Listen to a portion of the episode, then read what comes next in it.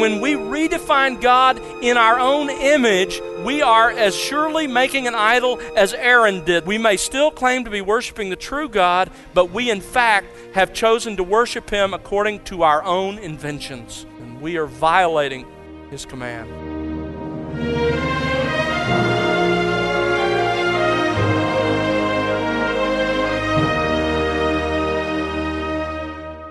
Welcome to The Word Unleashed with Tom Pennington.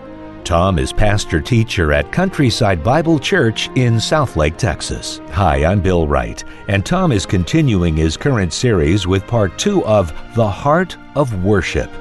Is it possible to think you're truly worshiping God wholeheartedly when in reality He finds your worship unacceptable? Well, in today's message, Tom will continue to examine Exodus and Deuteronomy to reveal that God is not only concerned with how you worship Him, He alone has the right to prescribe how we worship Him, and He's done so in His Word. So you'll be challenged today, but you'll also come away enriched and edified, knowing the type of worship that pleases God in the manner that God Himself has commanded. Keep all that in mind as we join our teacher right now on The Word Unleashed. Notice, don't make. That's the first command. The second command, or the second prohibition, verse 5, don't worship. You shall not worship them. Now, the Septuagint here uses a word that refers to bodily gestures, such as bowing or kneeling. God says, don't make them to be an object of worship. And secondly, don't worship. That is, don't bow before them. Don't kneel before them. If you've ever seen any of uh, the pagan religions, you see this happening. You know, they have their little idols and they, they bow or kneel before them. God says, don't make them. And secondly, don't bow or kneel before them. Notice, thirdly, in verse 5, don't serve them. The word serve here includes all religious ceremonies offering sacrifices, incense, etc. Don't make them, don't worship them, and don't serve them. The spiritual import of this command, listen carefully. The spiritual import of this command is incredibly far reaching because it absolutely forbids all human invention in the worship of God. You and I don't decide how we'll worship God because we could easily stray, God says here, into idolatry. Now, what is the reason God gives for following only His prescriptions for worship? Look at verse 5. You shall not worship them or serve them, for, because, here's the reason I am a jealous God. I, the Lord your God, am a jealous God. This is a fascinating statement. The Hebrew implies that God becomes red with jealousy. Now, you understand that this is what theologians call an anthropopathism. That is, it is attributing human emotions to God. God doesn't have human emotions like we have, but there are things in God that can be likened to our emotions, of which our emotions are merely a picture. And so, what you have here, while God doesn't have jealousy like we do, there is some reality in God that can be accurately illustrated by human jealousy. Now, remember that idolatry in any form is often described as spiritual adultery. Therefore, God says, if you do that, then I will become jealous.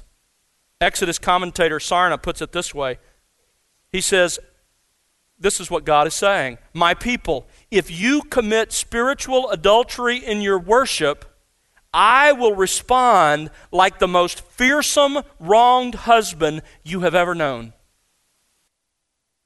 We've all seen jealousy and what it will do. When someone has been lied to, been sinned against, spouse has been unfaithful. We've seen what that jealousy can produce. And God, while never sinful in his expression of it, is likening his response to that jealous husband. As Ligon Duncan puts it in his excellent book on worship, betray God by idolatry, and he will deal with you like a red eyed, jilted spouse. Verse, verse 5 says, For I, the Lord your God, am a jealous God, visiting the iniquity of the fathers on the children, on the third and fourth generations of those who hate me. Now, this expression is often misunderstood. This does not mean that children are punished for the sins of their fathers. Read Ezekiel 18. God says, Absolutely never do I do that. I will deal with the sinner based on his own sin. So, what does this mean? Notice he says, of those who hate me. You see, what God is pointing out here is the reality and the power of influence. When the Father embraces a wrong approach to worship, a wrong view of worship, and begins to practice that wrong view of worship, the children, the sons, will embrace through influence, through living in that home, that same wrong approach to worship.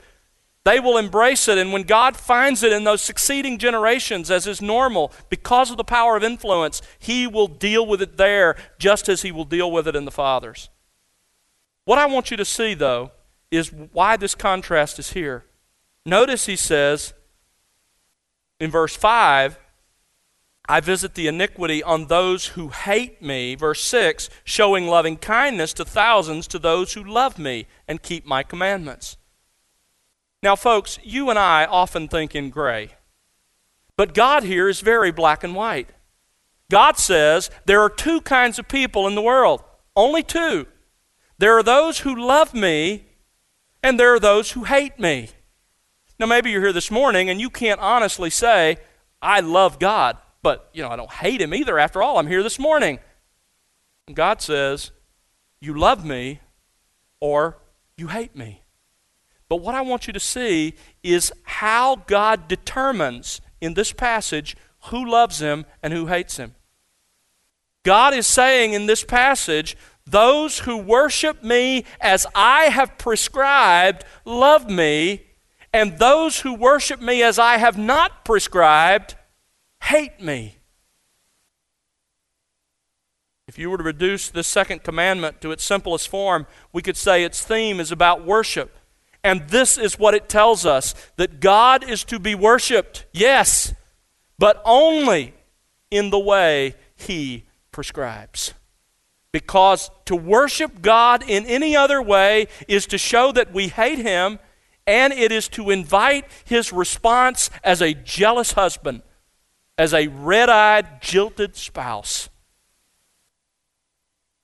God takes how we worship very seriously. Let me show you another passage that drives home the same point Exodus 32. Exodus 32. 12 chapters later, and less than 40 days after that dramatic scene at the foot of Sinai, when God Himself spoke those 10 words, those 10 commandments. Less than 40 days, here's what happens. Verse 1 Now, when the people saw that Moses delayed to come down from the mountain, the people assembled about Aaron and said to him, Come, make us a God who will go before us. As for this Moses, the man who brought us up from the land of Egypt, we do not know what has become of him. Aaron said to them, and for reasons we'll never know to eternity, he says, Okay, fine. Tear off the gold rings which are in the ears of your wives, your sons, your daughters, and bring them to me. All the people tore off the gold rings which were in their ears, brought them to Aaron. He took this from their hand and fashioned it with a graving tool and made it into a molten calf. And they said, This is your God, O Israel, who brought you up from the land of Egypt. Now, stop there. If that's all you'd read, you might say, well, you know, maybe these people who were in Egypt for so long, I mean, their, their ancestors were there for 400 years, maybe they have become so steeped in idolatry that they have already turned their back on the true God and they're worshiping again the gods that they knew in Egypt. I don't think you can make that point from the text. In fact, look at the next verse. Verse 5 Now, when Aaron saw this, he built an altar before it, that is, before this golden calf he's made. And Aaron made a proclamation and said, Tomorrow shall be a feast to. Notice the word Lord is in all caps. In English translations, when you see the word Lord in all caps like that, it is a translation of the Hebrew personal name of God, Yahweh. He is. Tomorrow will be a feast to Yahweh, to He is, to the great I am. You see, what's happening here is not that the people have come up with a replacement for the worship of God. Instead, they have perverted the worship of God. Now, what is this golden calf? Well, there are two possibilities. One is that it was actually intended to be a pedestal on which the invisible God of Israel was supposed to sit. This was common in the ancient world. They even did this for Baal. Baal was thought of as a human figure, and yet they often constructed a bull, and the idea was that Baal rode on the back of that bull, that that was, as it were, his throne or his chair. It may very well be that that's what they're doing. They simply want this bull to be a channel through which they worship the true God. Or it may be that that calf was actually to represent one of God's attributes. You see, in even the Baal worship, Baal, as I said, was often uh, was a human figure, but he was sometimes pictured as a bull, not because they saw him also as a bull, but because the bull was to picture his power. It may very well be that this is to somehow picture one of God's attributes, like his power. But regardless of which of those it was, it is a violation of the second commandment. They have, through their own minds, invented a way to worship the true God, and it's a violation of what God had commanded. Notice right away two results of their wrong worship. Verse 6 immorality. So the next day they rose early, offered burnt offerings, took peace, brought peace offerings, and the people sat down to eat and to drink, a feast, and then they rose up to play. That's a euphemistic expression explained in 1 Corinthians 10. We're talking about immorality. What erupted here was a giant orgy. And let me tell you something. While that may specifically not happen, wherever the worship of God is not in keeping with how God is prescribed, there will always be loose living. Always. There's a second result, verses 9 and 10. Intense divine anger. The Lord said to Moses, I have seen this people, and behold, they are an obstinate people. Now then, let me alone, that my anger may burn against them, that I may destroy them. Stand aside, Moses. I'm going to wipe them off the planet. God had done this before, you remember, with all of humanity and saved only Noah and his family. He had plucked Abram out of Ur and made him his own. And God now says, All right, fine, stand aside. We're starting from scratch. You're going to be the man through whom I will build this nation. We shouldn't be surprised by that response, should we? What did God say in Exodus chapter 20? He said, For I, the Lord your God, am a jealous God. I will respond as a husband sinned against. There are many other biblical arguments for God caring about how we worship in the interest of time, I'm not going to be able to take you there, but let me just remind you of a couple. Leviticus chapter 10, you remember Nadab and Abihu, Aaron's sons, Moses' nephews. We're told they offered strange fire before the Lord. We don't know exactly what happened, but we do know this. Verse 1 of, of Leviticus 10 says, It was not as God had commanded. They worshiped the true God, but they worshiped in a way that was not as God commanded. And how did God respond to that? You remember fire came out and consumed those boys. Aaron's sons, Moses' nephews, incinerated in a moment because of how they worshiped God. In 1 Samuel 15, you remember Saul's violation of the commands regarding worship by making sacrifice himself. And Samuel comes to Saul and he says, Listen, to obey is better than sacrifice. How dare you cross that line? And worship God, even worship the true God, in a way He has not prescribed. Our Lord enters in as well in Matthew chapter 15. You remember He talks to the Pharisees in Matthew 15, verses 1 to 9, and He says to them there, Listen, it's just like Isaiah said. It's true what Isaiah wrote. You are worshiping me in vain because you are substituting your own traditions for what I have prescribed. for the Word of God. You Man made worship is unacceptable to me. You see, from those texts and honestly many others, we can see that God is concerned about how we worship. And God alone has the right to prescribe how we worship Him. That's the principle that the scriptures we've cited clearly argue. Now, those are just a few of the biblical arguments. We don't have much time remaining, so let's consider briefly the practical ramifications. I want to give you just four of them. There are many others, but let me give you four. Number one, as individuals, we must beware of redefining God in terms we find attractive. We must beware of redefining God the way we want Him to be. You've heard people say, as I have, things like, Well, I think God is, and then you fill in the blank. Or, I like to think of God as who cares? The question is who is God and how has He revealed Himself? And when we redefine God in our own image, we are as surely making an idol as Aaron did that day. We may still claim to be worshiping the true God, but we in fact have chosen to worship Him according to our own inventions.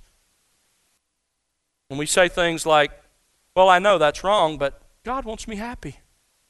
We have redefined God,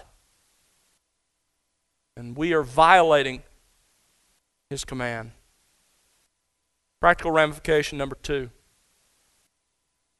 we must not allow any images to become a channel of our worship for God. We must not allow any images to become a channel for our worship of God. Folks, this has to do obviously with visual images. This is violated every day in several of the major denominations, if you will, of Christianity, in Roman Catholicism and Eastern Orthodoxy, where they worship the true God through external images that supposedly are channels through which they worship Him. That is a clear violation of what we've looked at together this morning.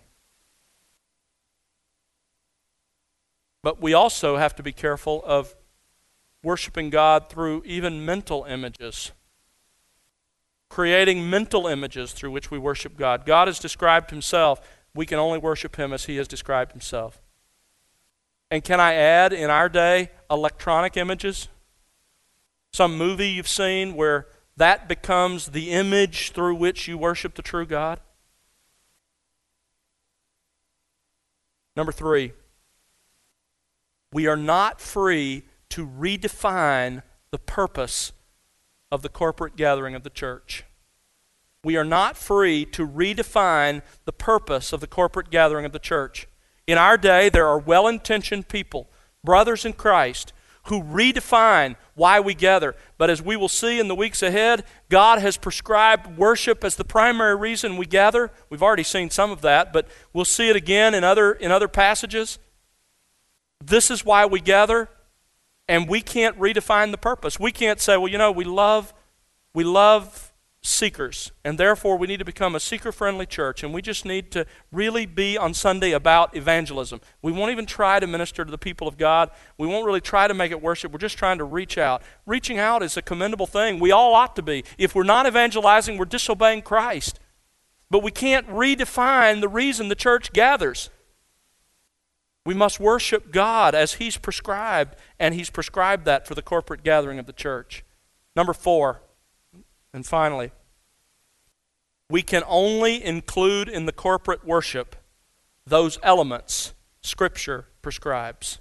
We can only include in the corporate worship those elements Scripture prescribes. We've seen that this morning, how serious God is about that. We have to worship Him as He has determined, not as we determine. Now, there was agreement among the reformers on this basic principle. It grows, of course, out of sola scriptura, the Bible as the ultimate and only inspired authority in faith and practice. But then there came a split, a disagreement. Some followed what was called the normative principle, and others followed what was called the regulative principle. Let me very briefly explain those to you. The Lutherans and the Anglicans joined with the Roman Catholics in embracing the normative principle. The normative principle teaches this whatever Scripture does not forbid is acceptable in worship. In other words, the normative principle asks, where does Scripture forbid this practice in worship? And if we can't point to a passage where it forbids it, then it's okay to include it. If you're familiar with those denominations that hold to the normative principle, you now understand why they do some of what they do. The second position, the Reformed of all stripes and colors, embrace the opposite position called the regulative principle. The regulative principle teaches this only that which Scripture actually prescribes is acceptable in the worship of God. In other words, you don't have to find a place where it's forbidden. All you have to do is ask Does the Bible command or sanction this? John Calvin put it this way God disapproves of all modes of worship not expressly sanctioned by His Word. Both the Westminster Confession, representing the Presbyterians, and the Second London Baptist Confession of 1689, representing the Baptists and all that flowed out of them, the acceptable way of worshiping the true God is instituted by God Himself and so limited by His own revealed will that He may not be worshiped according to the imaginations and devices of men or any other way not prescribed in the Holy Scripture. The regulative principle asks where does Scripture command or sanction this practice? And if not, we will not allow it into worship. As you've seen this morning, I think that is what the Scriptures teach. We are in danger of straying from the genuine worship of God when we include human invention of any kind, even well intentioned, into God's worship. The further we get away from God's directions, the less we actually worship, and the more likely it is that we will stray into the violation of God's clear commands. Now, folks, we'll talk more in detail about the elements of corporate worship in the future, but let me just summarize them for you as we close our time together this morning. Here's what Scripture prescribes. First of all, sing the Scripture. Sing the Scripture. That is, sing to God music rooted in the truth of God's Word. It doesn't have to be Psalms only. We'll talk about that when we get to music. But the truth of it ought to be rooted in the Word of God. You shouldn't, as a well known church ended their service as people left, have playing and singing Car Wash, the 70s song. It's unacceptable. We sing Scripture. Secondly, we pray the Scripture. Our prayers grow out of our response to the Scripture. That doesn't mean we have to pray only the words of Scripture themselves. It means our prayers reflect the content of Scripture and our response to that content. Thirdly, we read the Scripture. That's prescribed in Timothy, and we'll look at that in detail. We teach the Scripture, just as I'm doing this morning. This is an act of worship. We give our offerings to see true scriptural worship supported here and extended elsewhere. That's an act of worship. And then finally, we see the scripture acted out in two signs or ceremonies baptism and the Lord's table. Now, folks, if you understand this, that this is what God prescribes for worship, it adds solemnity to what we do when we gather together on Sundays. But even more so, it adds joy. Think about this with me for a moment. As we do these things I've just mentioned with the right heart, we know that this is what God has prescribed, and so we know that it truly honors and glorifies Him. It brings joy to His heart. This morning, if you have with your whole heart sung the Word, prayed the Word, read the Word together, listened to the Word taught, if you've been worshiping in that way, then you have been worshiping in exactly the way God commanded, and He's pleased. As we see the word acted out in the ordinance of communion, we are truly worshiping. We are worshiping God in the way He has prescribed. God alone has the right to prescribe how we worship.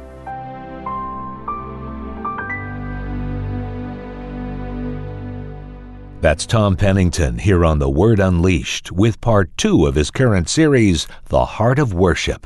Tom will bring you part three on our next broadcast, and we hope you'll join us then. Well, it's our prayer that you'll be enriched by the expository teaching of God's Word here on The Word Unleashed. We'd love to hear your story and how God is enriching you in your walk with Christ through this ministry. Write to us, won't you? Our address is listeners at thewordunleashed.org. Again, that's listeners at thewordunleashed.org. Or you can call us at 1 877 577 WORD. And remember to connect with us on social at The Word Unleashed.